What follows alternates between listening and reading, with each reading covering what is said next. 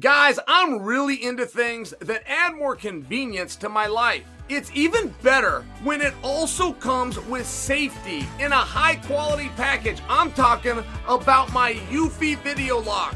I'm still loving this thing. I love this thing so much that I'd like to invest in the company. I am so impressed with this product that I'm willing to back it. And if anyone out there knows how I can do it, please reach out. You got to check it out for yourself. I'll probably do a quick social post, but for now, just search Eufy Video Lock. Do it online. It's a three in one smart lock, two K camera with an audio and doorbell. It's easy to install. It has fingerprint recognition, so I don't even have to remember a code.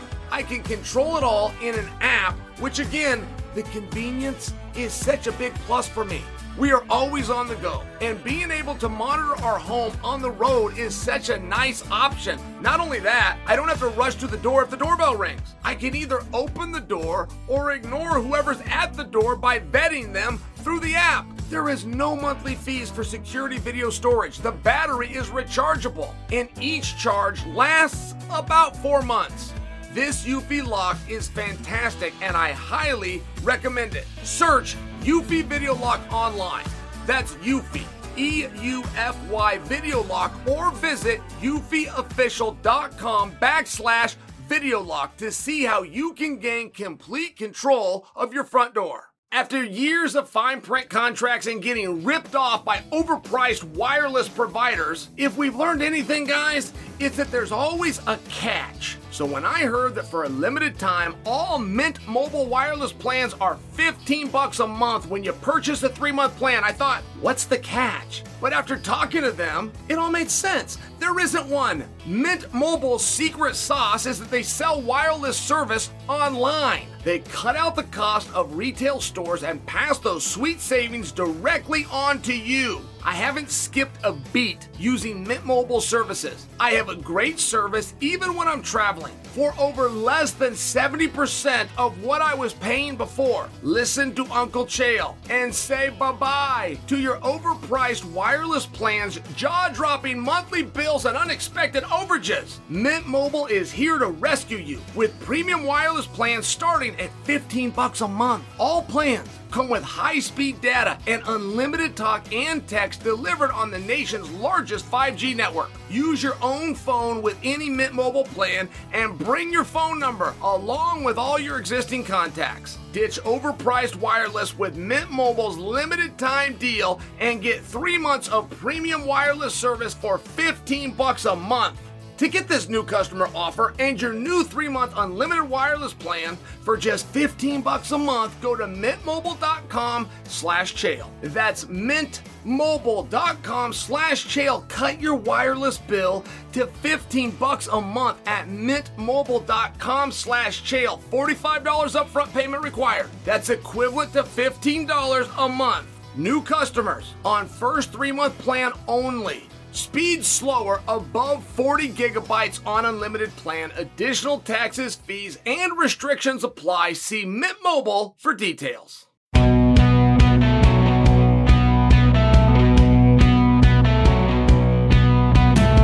What's happening, guys? Happy Friday, and thank you for joining another special episode of Your Welcome, presented by DraftKings, an official sports betting partner of U F C. Download the DraftKings app and use code Chael to get in on the action. And man, I got a lot to talk about. On today's show, I will give you my official prediction for tomorrow's main and co-main events. Plus, I got all the questions you asked, everything regarding Nick Diaz. And speaking of that, I want to dive deeper into the people's main event, Nick Diaz versus Robbie Lawler.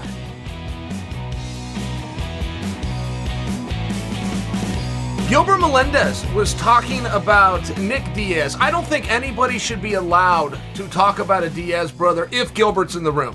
It should it should always go to Gilbert. He's been training with them forever. He's good friends with them. He knows them inside and out. And Gilbert's made a very, very simple comment.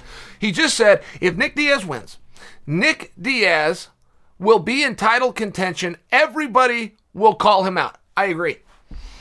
I agree.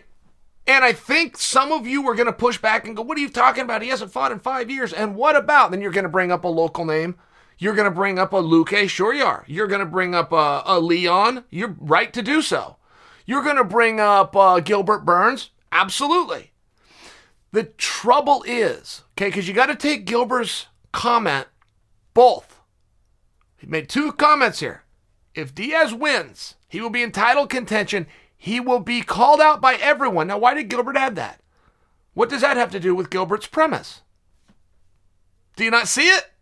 Do you not see it? If Luque is in front of Diaz, if Leon is in front of Diaz, if Gilbert is in front of Diaz, should we throw Masvidal in there? If Masvidal is in front of Diaz, if they call Nick out, they're now not.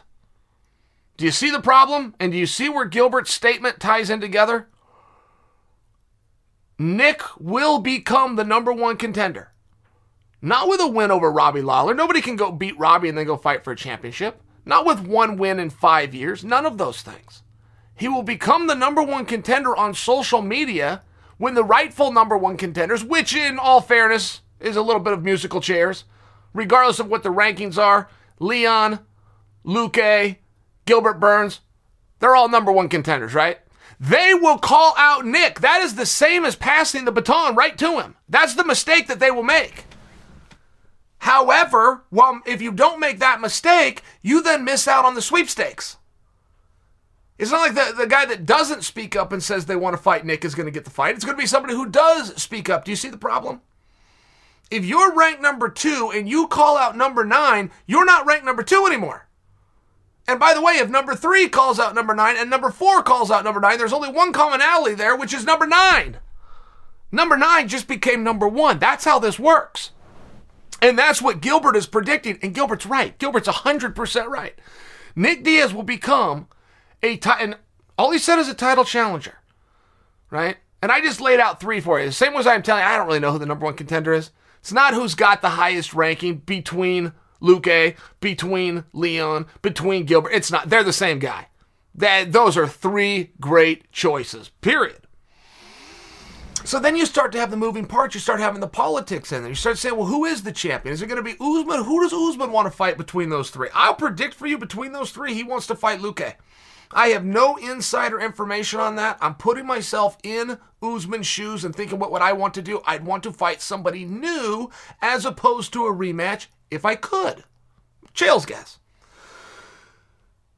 If Nick goes out and gets a win, though, everybody, including Kamara, is going to speak up. But will Kamara even have the belt? Now, all of a sudden, you got to get Colby's opinion.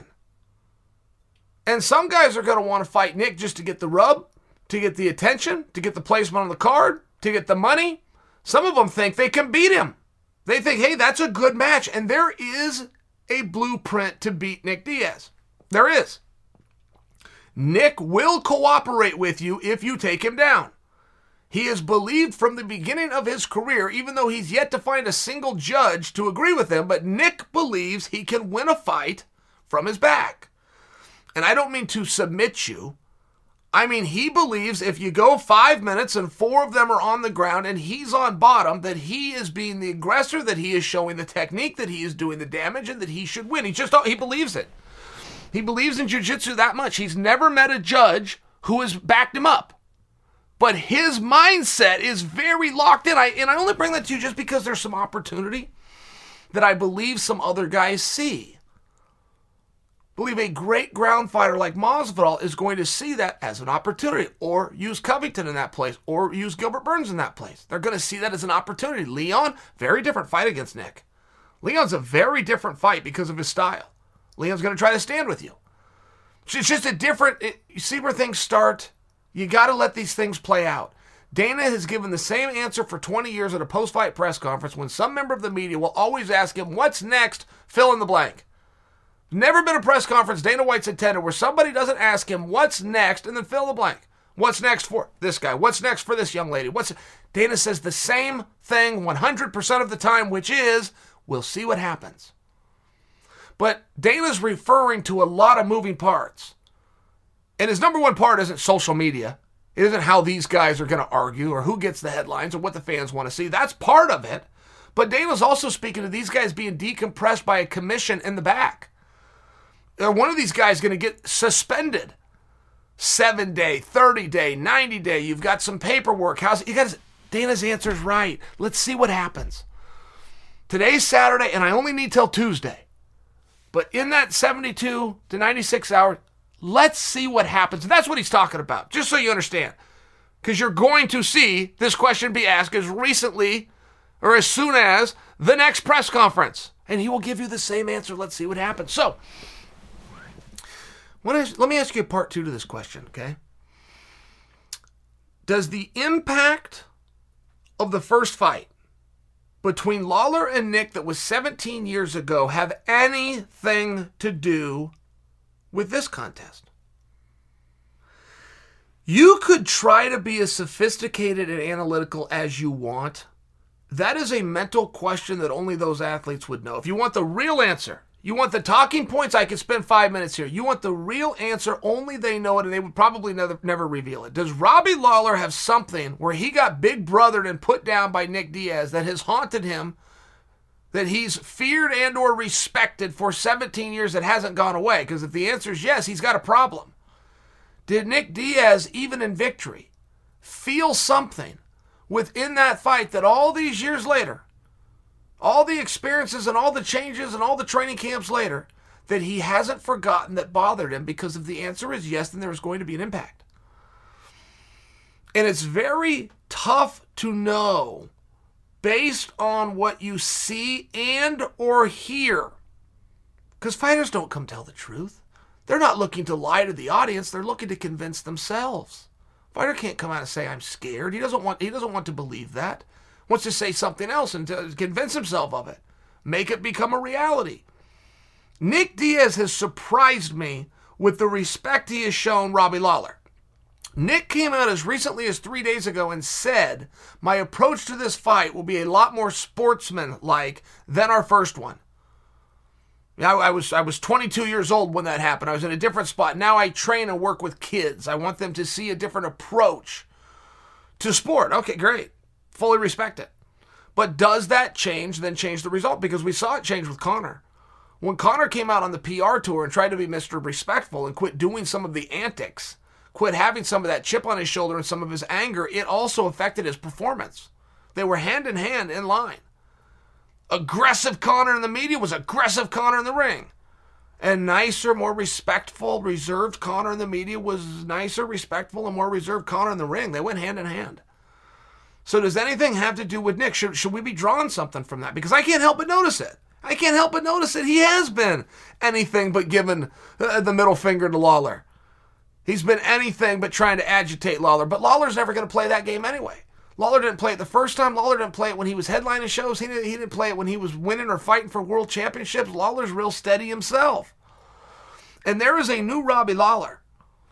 He doesn't always show up, but he exists. He did not exist seventeen years ago. There was one Robbie Lawler, a street-fighting badass that's going to get you out of there in five minutes or he's going to lose. The Robbie Lawler that captured the world championship that someday will be inducted into the Hall of Fame is a very different man, a very different athlete, a very different tactical approach. He's still the brawler. He's still in there in a cage fight. He'll let you hit him if he can hit you. He's, he's still that knucklehead. He's st- Robbie's stubborn. He is stubborn. But golly, he's also dangerous for twenty-five minutes. And you got to find that Robbie. And I've been asked many times, particularly when Robbie was on his run, I just got asked, hey, Chael, what's different? What is different now with Robbie? How later in life, how it is in, in his thirties, is he doing better than he did in his twenties? I could only tie it to one thing. I could only look at the Robbie Lawler map and tie it to one thing, which was his move to Boca Raton. Is that where A T T is? The A T T, right? When he moved out to the A T T, things were very, very different, and I heard from the guys in the gym with him how damn much time Robbie spent in that gym, specifically on strength and conditioning. That you could not go to the gym and not see Robbie Lawler. If you called him and you couldn't reach him, just go to the gym. Like, this was a known thing. He was living in the gym. Now, I know from other guys, I know from his time with Miletic, I know to his time at Power M M A, in Arizona, that just wasn't the case. Just wasn't the case. Many stories where Robbie came in, he didn't really like to warm up. He liked to go hard, boom, he's out the door. There was something about that move, whether it was the training, whether it was the motivation, whether it was just that time of his life, it was the hunger. I, I don't know. But I am right to tell you it was when he moved to the A T T. It's relevant because if I'm right, if I'm right and some kind of magic was happening there, he's left the A T T. That matters. If you look at his last couple of fights, including the one with Ben Askren, he was gone from the A T T. So we didn't see that that eighteen and twenty-three minute Robbie Lawler that Rory McDonald and Matt Brown and Johnny Hendricks had to deal with. We didn't. But is that because he didn't exist, or is that because he got overwhelmed? Is that because he got caught in those fights and they were over by then? I'm only sharing for you if I'm right. If that tie and that lock into A T T is what made the world champion and future Hall of Famer, I'm just reminding you he's now gone. What do we make of that? All of this is going to be clear. When I see you guys next week, this is all going to be so clear once it's done. But leading into it, it's it's tough. We would normally be very wise and historically correct to say Nick Diaz has no chance. He hasn't done this in five years. And by the way, he didn't leave on top when he left. He has no chance. But then you hear from Gilbert. And Gilbert knows him and sees him and is close with him and says, look, he's been training every day since then. Gilbert said he follows a very strict pes- uh, pescatarian diet. I know that to be true. If you're ever having a soft drink, Nick will walk up and just d- dump your soft drink out. He'd been on this diet for a long time. I know he looks fantastic. When he came back, it did it through Instagram. Weighed one hundred sixty-eight pounds four months ago and was talking about dropping to one fifty-five. He's competed in triathlon since. He wasn't in the gym as much. He wasn't doing as much sparring. Gilbert spoke about that. But it is very different if a guy just leaves. And generally when a guy comes back, he also comes in a different weight class. That's also very synonymous with a comeback. He's in a different weight class because he's not at the level of fitness. He hasn't been working as hard or training as much or as dedicated. He had to go up in weight. Not only did that not happen with Nick, there was discussion of Nick going to one fifty-five. So it is a different level of condition. It is a different level of lifestyle. It's very different than somebody who left. And even when I tell you that Nick didn't leave on top, Nick left on his own terms. Nick had lost a fight, but it was to the people, to the greatest of all time. There's a little bit more to it. At a different weight class that he'd never even been. I mean, there was a little bit more to it. He didn't leave down and out. That's for damn sure. I don't know why he left for so long. I'm glad that he's back. But I feel that it's very tough if you were to lock in in an argument with somebody and lock in. Say, here, Lawler's going to win and I know it and here's why. Or to do it with, and Nick's going to win and I know it and here's why. You're flipping a coin. You might be right. I don't think you have anything to go on. I don't think this is a comeback like any other fight we've seen. And I will remind you, again, Lawler hasn't got a whole lot of minutes in in recent years. They, in terms of time away, I understand it's much better for Lawler than it is for Nick. But not in that recent of time. They're both, in many ways, making a comeback.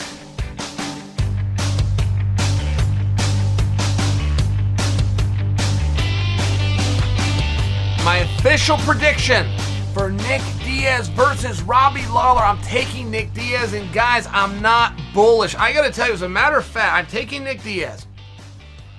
I just put the curse on him, didn't I? Some of you aren't going to be ha- happy to hear that I said that. Tommy from the Bronx is going to be lighting me up. He's not going to be happy that I said that.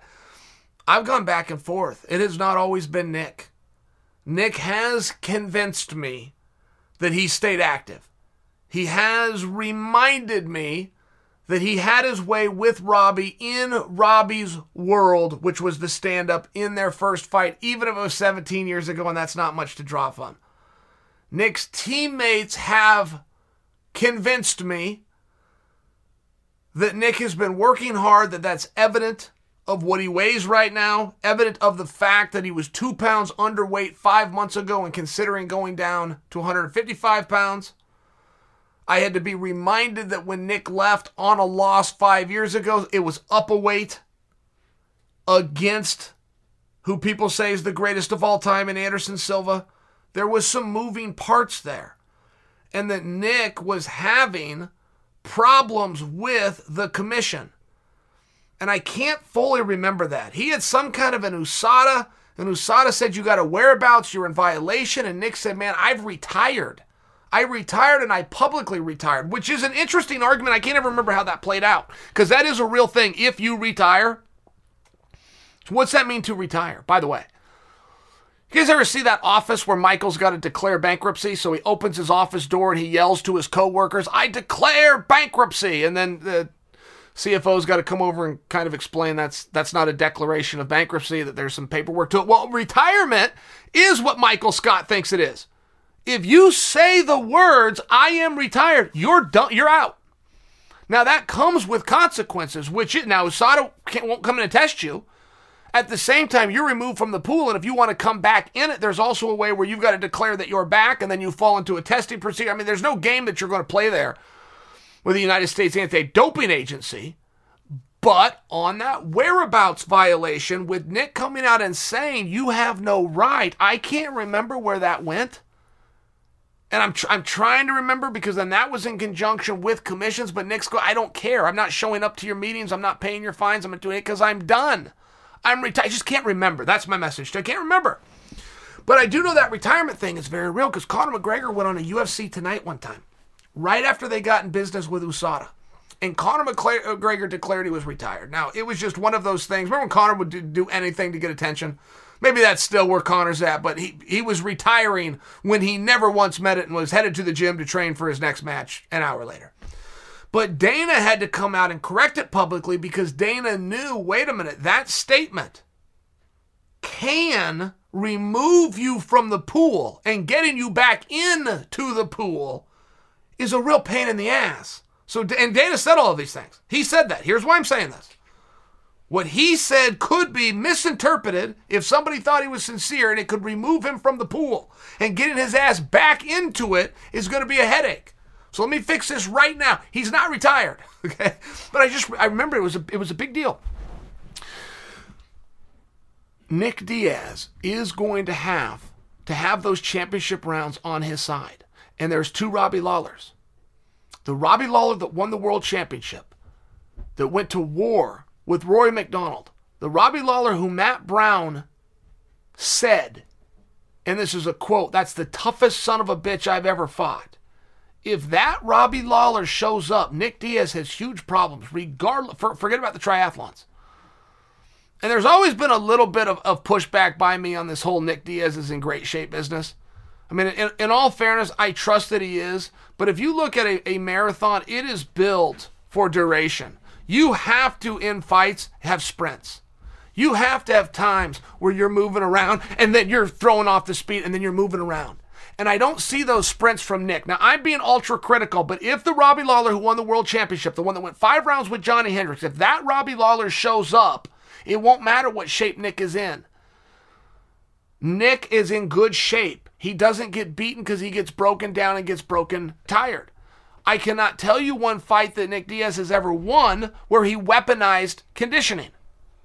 I feel like that's a great mistelling of the Nick Diaz story, because I heard it told a lot. I heard a lot of people saying, well, you go later and this guy can go all day.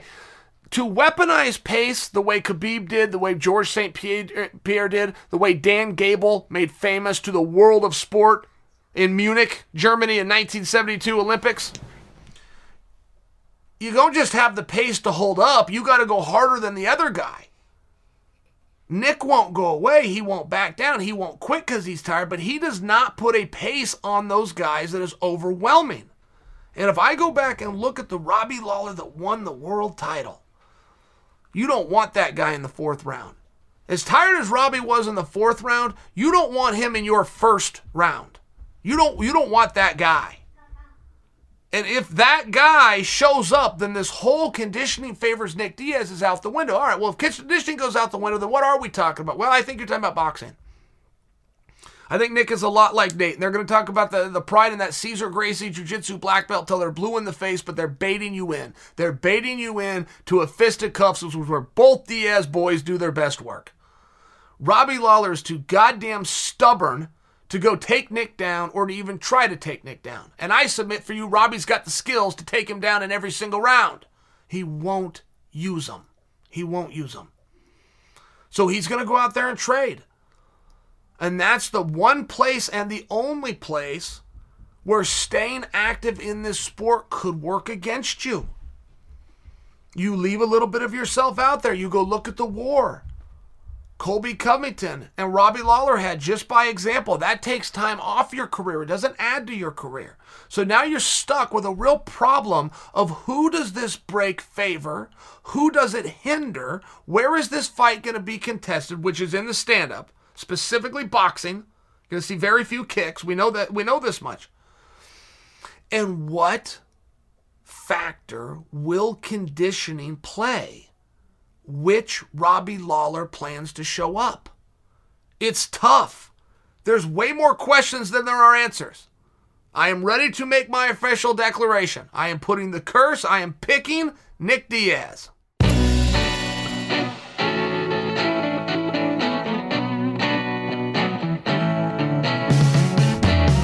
I know you guys love Nick Diaz, so I'll talk more about him later in the show. But coming up next, I want to give my prediction for tomorrow night's main and co-main events. But before I do that, I want to tell you guys about today's sponsors. U F C two sixty-six is coming right on our heels, and DraftKings Sportsbook, the official sports betting partner of U F C, has a knockout offer for this weekend's fight. DraftKings is offering new customers one hundred fifty dollars in free bets instantly if you bet just one dollar on any fight before the main event. That's right, guys. You bet one dollar on any U F C two sixty-six fight, and DraftKings Sportsbook will give you one hundred fifty dollars in free bets instantly. Don't worry if M M A isn't for you. DraftKings Sportsbook offers great odds on promotions like football, golf, and so much more. DraftKings is safe, it's secure, and it's reliable. And best of all, you can deposit and withdraw your money whenever you want. Don't miss out on the action at U F C two sixty-six with DraftKings Sportsbook, the official sports betting partner of U F C. Download the DraftKings Sportsbook app now. Use the promo code Chael when you sign up to receive one hundred fifty dollars in free bets instantly if you bet a dollar on a U F C two sixty-six match. Use the code Chael to receive one hundred fifty dollars instantly only at DraftKings Sportsbook. Must be twenty-one or older. New Jersey, Indiana, or Pennsylvania only. New customers only. Restrictions apply. See DraftKings.com slash sportsbook for details. Gambling problem? Call one eight hundred gambler or in Indiana, one eight hundred nine with it. There's big news from my favorite home security company, SimpliSafe. Just launched their new wireless outdoor security camera. That's right, SimpliSafe, the system the U S News and World Report names best home security system of twenty twenty-one, just got even better. The brand new outdoor security camera is engineered with all the advanced tech and security features you want and need to help keep you and your family safe. Mine is on the way, and I'm excited to install this puppy. It's an ultra-wide one hundred forty degree field of view, so you can keep watch over your entire yard. It has ten eighty p H D resolution with an eight time zoom. That means you can zoom in and clearly see things like faces and license plates to capture critical information. One of my favorite features is the built-in spotlight with color night vision. You can keep an eye on what's going on all day and all night. It's super simple to set up and usually takes about five minutes. And it has an easy to remove rechargeable battery, so it doesn't need an outlet and can go anywhere on your property. This camera has it all and integrates with your SimpliSafe home security system, extending its protection to the outside. Together, it means every door, window, and room are protected, and now your property will too. To learn more about this exciting new SimpliSafe wireless outdoor security system, visit SimpliSafe dot com slash Chael. What's more, SimpliSafe is celebrating this new camera by offering twenty percent off your entire new system and your first month of monitoring service free when you enroll in interactive monitoring. Again, that's SimpliSafe dot com slash Chael. Guys, is there something interfering with your happiness or preventing you from achieving your goals? Be honest. I'll be transparent back. I have at times in my life struggled in these areas, and I didn't get through it by myself. BetterHelp is a great online therapy and counseling platform that allows you to reach out for help from the privacy of your own home. This is not a crisis line, guys. It's not self-help. It's professional counseling done securely online. You can start communicating with a professional counselor in under forty-eight hours. And that's good news for some of us who need help immediately. There is a broad range of expertise available, which may not locally be available in your area, especially if your state is still shut down because of the pandemic. This service is available for clients worldwide. You can log into your account anytime and send a message to your counselor. You will get timely and thoughtful responses, plus you can schedule weekly video or phone sessions so you won't ever have to sit in an uncomfortable waiting room like you do with traditional therapy. It's more affordable than traditional counseling, and financial aid is available. BetterHelp wants you to start living a happier life today. Visit BetterHelp dot com slash Sonnen to join the over two million people who have taken charge of their mental health with the help of an experienced professional. BetterHelp is offering my listeners ten percent off a month of service, so don't hesitate to reach out and get help now. Visit BetterHelp, that's better, H E L P dot com slash Sonnen, and get started. My official prediction, Shevchenko versus Lauren Murphy. I'm going Shevchenko. I think that Shevchenko is the most dominant fighter in the sport right now. I would officially give that nod to Amanda Nunes. I feel that I have to. They met up head-to-head. They met up head-to-head twice. I officially feel the right thing to do is to stay Amanda, but if you do take a closer look, you can make a very good argument for the bullet. It really doesn't matter who wins that. If we have established that it's down to the bullet and Amanda, we've given the praise that we're attempting to give to Valentina, correct? Okay. There was a point in Valentina's career where I could distinctly tell you, you don't want to be on your feet with her. Get her to the ground. Whatever happens there may not go your way, but it will go better for you than if you stand up with her. I cannot tell you that anymore. I am not convinced she isn't more vicious and violent on the ground. I don't know if there is another gal who I can refer to as vicious. I don't know if there is another athlete I can refer to as violent. That's a tough word. I mean, you're getting into Justin Gaethje, right, territory. Eddie Alvarez territory. Violent? I know guys want to be that actually are. She is. She will break your arm. And she will not lose a bit of sleep about doing it. She will knock you out and she will do a dance when she's done for her crowd. She will not think about you. She has a cold heart. And you have to have that in competition. You have to. It's not only do I want to win, am I willing to take their dreams away? Am I willing to take it from my opponent? Take all their hard work, all their dedication, not give a damn, and take all the glory for myself. It, it takes that. There is an element that where black heart is required for success, and she is stoic as hell. I mean, she really is. Now, look at the other side of the coin. Lauren Murphy wants to be here. And if you talk to any sports psychologist, there's three categories, but they will go in this order. I have to be here. Then you will get, if you're lucky, I get to be here.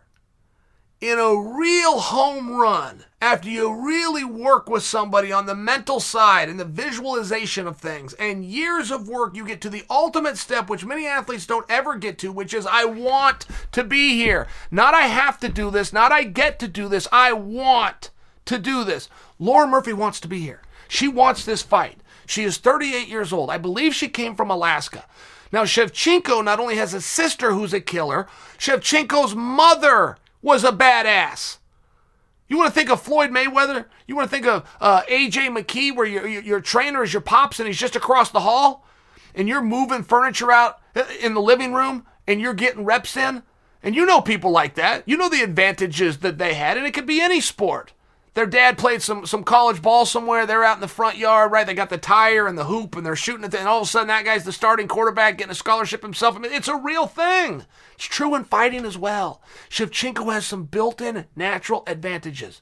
Shevchenko has a chip on her shoulder. I don't know where it comes from. She is so decorated. And if you think that I'm praising the glory on here right now in heaping amounts, have anybody else do what I'm doing on the topic of Valentina Shevchenko. They sound just like me. This isn't heaping praise. This is the reality. She is this good. But when I say she has a chip on her shoulder, to be the best in the world and a dominant best, where no athlete is trying to beat you, they're trying to make it the distance, where the last athlete to beat you didn't win the fight. They won a round, and they got talked about for three minutes on SportsCenter. They lost the fight. They won a round, and SportsCenter covered them at the desk in the P M hour. Okay? That's a level of success that Valentina has that is very hard to explain, and when you have somebody like that who is getting better, that's where things start to get scary, flat scary. Valentina Shevchenko, who is the best fighter in the world, came out with a whole new skill set. And I remember the night she did it. It was against Jessica Eye. She went for the armbar. She didn't even get it. Jessica Eye is too damn tough. Let her, let her arm go. But the way Shevchenko set it up, got to half guard, stepped over, rotated, sat back, arched the hips, controlled the placement of the thumb. The technique was beyond perfect. And it also opened a oh crap factor. If you were in the division, oh crap, I thought I was safer, safer, not safe, safer there. I'm not. I'm not safe anywhere with the Bullet. But for the Bullet to be going to the practice room as the champion who can't lose a fight and has only lost a round, she didn't have to get better. She will never have to get better. She will never lose that belt. She will retire queen. No one's going to catch her. She's getting better. She doesn't believe what I just said. She's still hungry. She doesn't realize she's the greatest. Nobody can threaten her. She doesn't see it that way. And the true greats, the greats, are never satisfied. They have that chip, that same anger that Anthony Smith spoke about very briefly in his post-fight interview, just to offer you guys a recent example. That is that same attitude that Shevchenko has. And I've never met her, but I'm right. To watch her, martial arts, which means it's a form of communication, to watch her expression and to interpret the fact that she's getting better when she was already the best, to interpret that any other way is inaccurate. Lauren Murphy knows what I just said is true. And Lauren Murphy does not believe she has to fight her. She does not believe she gets to fight her. Lauren Murphy wants to fight her. That is the first step of every upset story that has ever happened in sport. The first step to the Buster Douglas Mike Tyson is the mental approach of the challenger. I cannot tell you where Murphy can beat her. I cannot tell you she has better kicks, better punches. She's faster, stronger, bigger, faster, slicker on the ground, or has better condition. I can't. It doesn't mean she can't win. it doesn't mean that she can't get a little momentum on her side. Find something in the moment. Find a combination or two that lands and repeat that all night long. I don't predict for you she will. I predict for you the bullet is going to have victory.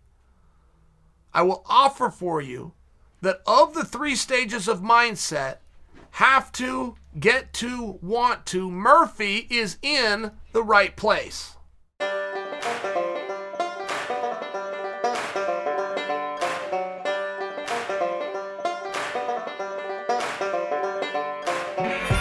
My official prediction, Volkanovski versus Ortega and new. And new. I just double-crossed Brian Ortega, didn't I? Guys, I don't submit for you that Brian Ortega is a better fighter. I damn sure don't submit for you that he's faster. I guarantee you he is not stronger. I worry about his conditioning because I think that that's an underrated tool of Volkanovski. I think Volkanovski's output is an intangible that's very hard for you to see at home, but that all of his opponents who come out of the ring after fighting him talk about, say was a problem. He was on me nonstop. He would not give me a break. He would not back away. So how is Brian Ortega going to get it done? Right? I guess you call it a gut feeling. I think Brian Ortega loses the fight. I think he loses each round of the fight until the fourth round where he hits something dynamic, opens a cut, and or knocks him out. How's that for specific? I feel that, though. And I never give you guys a how. I mean, I, I, I'm not great at picking fights anyway, but let alone knowing the how, that would be a crapshoot. I feel this with Ortega. I got to see Brian Ortega train. I followed The Ultimate Fighter. I followed both of these guys' career, but I got to see Ortega one day with my own eyes. I got to see him in practice. I got to see some of the stuff that he was working on. I can't share with you a damn thing I saw in practice. That's the rules. Somebody did that to me. I would never forgive them, and I, I, I can't do it. I am going to leave it at one word, though. Dynamic. Mister Left and Right Hand, Mister Slipping and Uppercut, Mister Get a Guillotine if you take a shot, is not who's coming to this fight. Brian Ortega learned a lot. And there's many people that believe your greatest victory will come in defeat.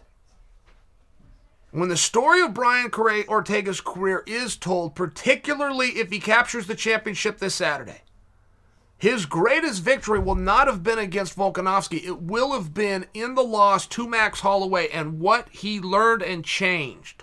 And it's very rare that you see a fighter as open and honest with an assessment of himself as we were with Brian Ortega when he lost to Max. I've possibly only seen one fighter to that level of openness, and it was Conor McGregor when he lost to Nathan Diaz part one. Conor's statement was brief. He tipped his hat to Nate and walked away. He said one thing, I was not efficient with my energy. And that is a very fancy way of saying I got tired and I quit.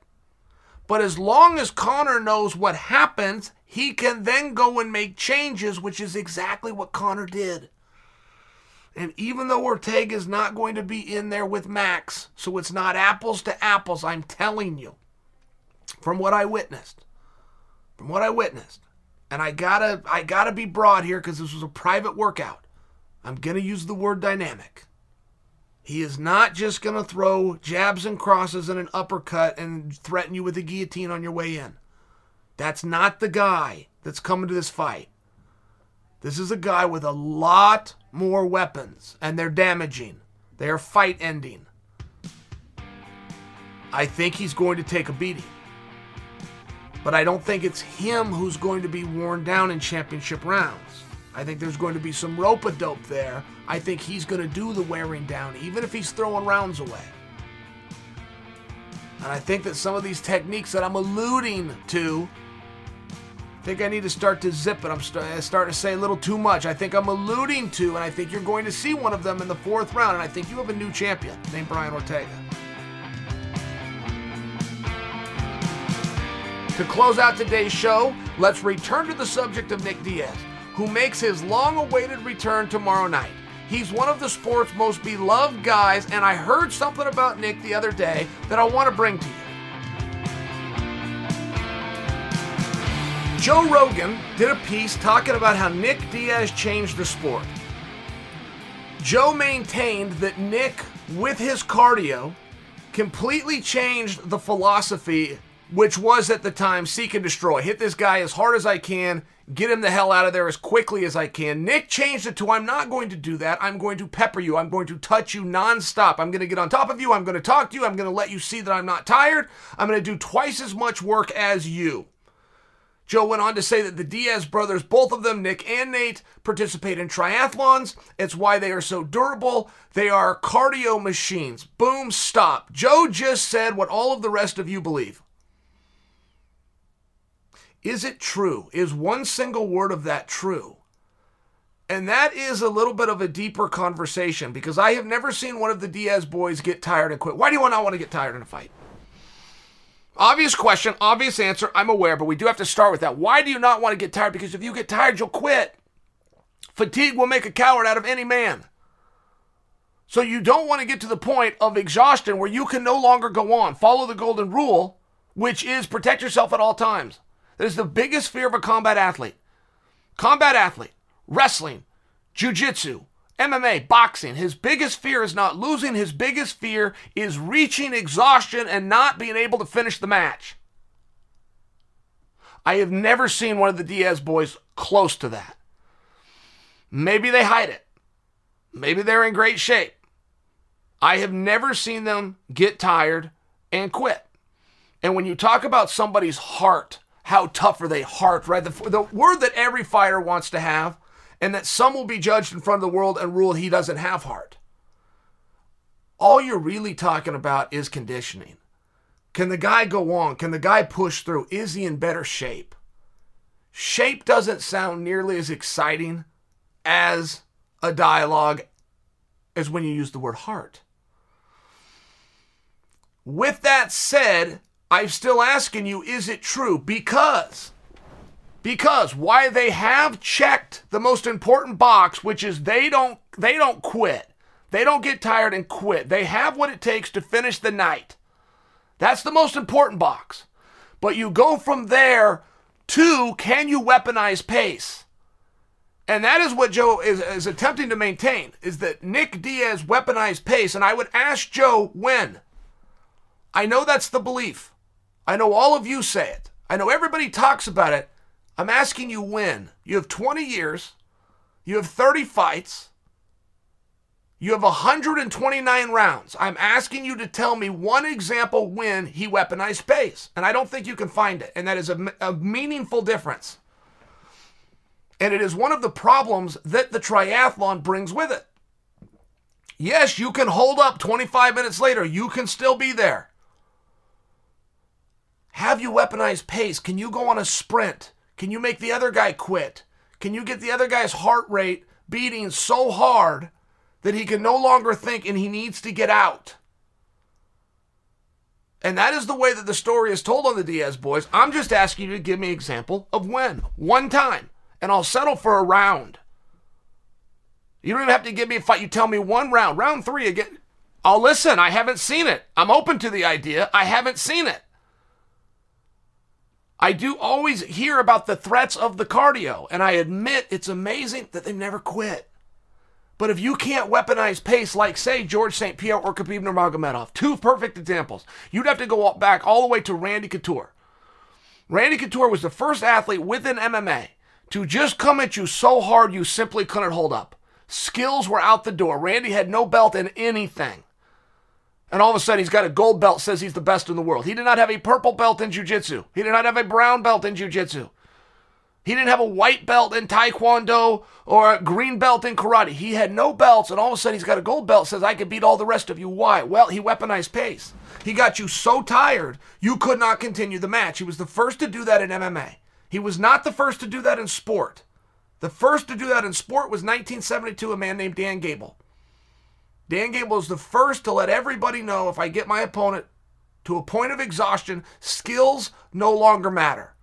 I can do whatever I want with him. All right, seems seems like a very basic concept right now, right? Well, I'm sure it is. It wasn't until Dan Gable, Munich, Germany, Olympic Games, nineteen seventy-two. All right.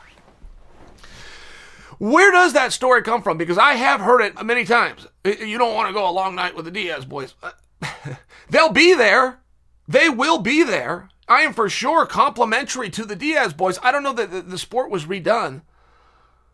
I don't know that Nick has ever one time broken a guy with pressure. And I do blame that. I do blame that on the triathlons. Those are meant for a duration. You are much better if you're training for M M A to do what's called interval training, where you are going super hard. You are on a sprint. Your heart rate is at its absolute max. It's popping out of your chest. You have to quit. You rest for twenty seconds and boom, you go back to that sprint. You rest a little bit. You go back to that sprint. That's how you break a guy. Very seldomly, and I know there is examples you could show me, but very seldomly can you break a guy with one pace. It ha- You have to let off because you're a human being. You got to let, then you got to come back at him again. Then you got to let off just a little bit. Then you got to come back at him again. It's up and down and up and down and up and down. And the guys who have weaponized pace, and there's only two of recent memory, George Saint Pierre and Khabib Nurmagomedov. Now, every other fighter to have ever done this, in conjunction with their trainer, will prepare every day to be able to do that. They just don't get to that level. Competition's doing the same thing. It all evens out. You've got to have two things to weaponize pace. Great D N A and an unrelenting drive towards your training, but you must have both. Every fighter has the un- uh, unrelenting drive. If they weren't blessed with the D N A from Jump Street, you don't get to that point. So I, I most definitely would disagree with Joe that Nick changed the sport. Randy Couture was already here. Randy Couture was the first to have ever done it in M M A. And Nick's pace, as good as it is, it's great. There's no insult to Nick. It's a great pace. It's not what George Saint Pierre's is. George was here the whole time Nick was here. So there's no scenario where Nick is the one that changed the sport. That is false. But I would push back a little bit harder, and I'm very open to being wrong, by the way. I'm very open to you providing me with that fight, providing me with that match, providing me with the round where Nick went so hard the opponent couldn't hold up and quit. I'm very open to it. But unless you provide that, that, that is a wildly inaccurate statement. And that narrative has been going around for I don't know how long. I don't know how long. And it goes to both Nick and Nate. Historically speaking, if you were to go back and look at the fifth round of every Diaz fight, you are not going to find an overwhelming victory from the judges. You're not. If you were to go back to the fourth round of every Diaz fight, you're going to bring in both brothers. You're not going to find an overwhelming victory by the judges. I don't know what that would be. I don't know what that would be. I don't even, I will, I will submit for you, I don't even think that it's positive. I don't know what the ratio, I don't think it's even in the positive category.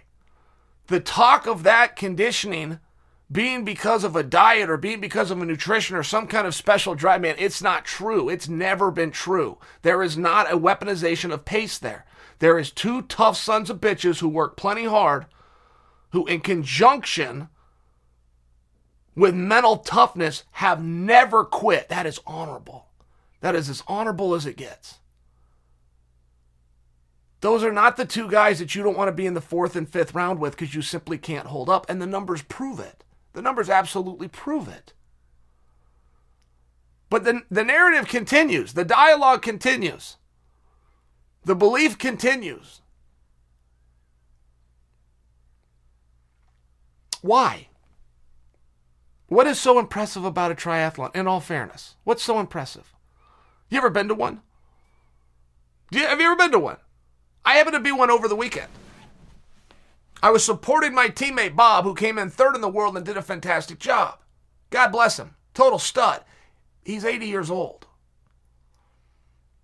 It's why I followed him and it's why I supported him so much. I thought it was such a cool goal. Either way, an eighty-year-old man did it. What, what's, I'm, just, I'm just asking you, what, what is so goddamn impressive about a, a bit of biking? You got to take biking off the board, in all fairness. And the swimming, you kind of got to take it off the board. Whatever the numbers call for in an Ironman, triathlon, anywhere, whatever they call for, take those two off the board. Just go do the run in the amount of time. You're good with me. Of the triathlon, the run is the only one that matters. If you can just do the run, you're good with me. But you'll be good in every other sport as well. You'll be able to hold up. You really don't need to go pedal around, and you, you really don't need to go swim in a, in a, a little suit, the cap on your head. I mean, in all fairness, the triathlon guys, enough. Stop.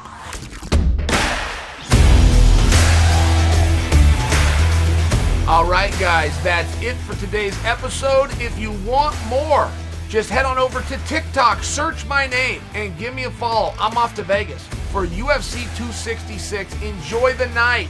Enjoy the fights. And I'll be back here next Wednesday to talk about it all. Until then, I'm Chael Sonnen, and you are welcome.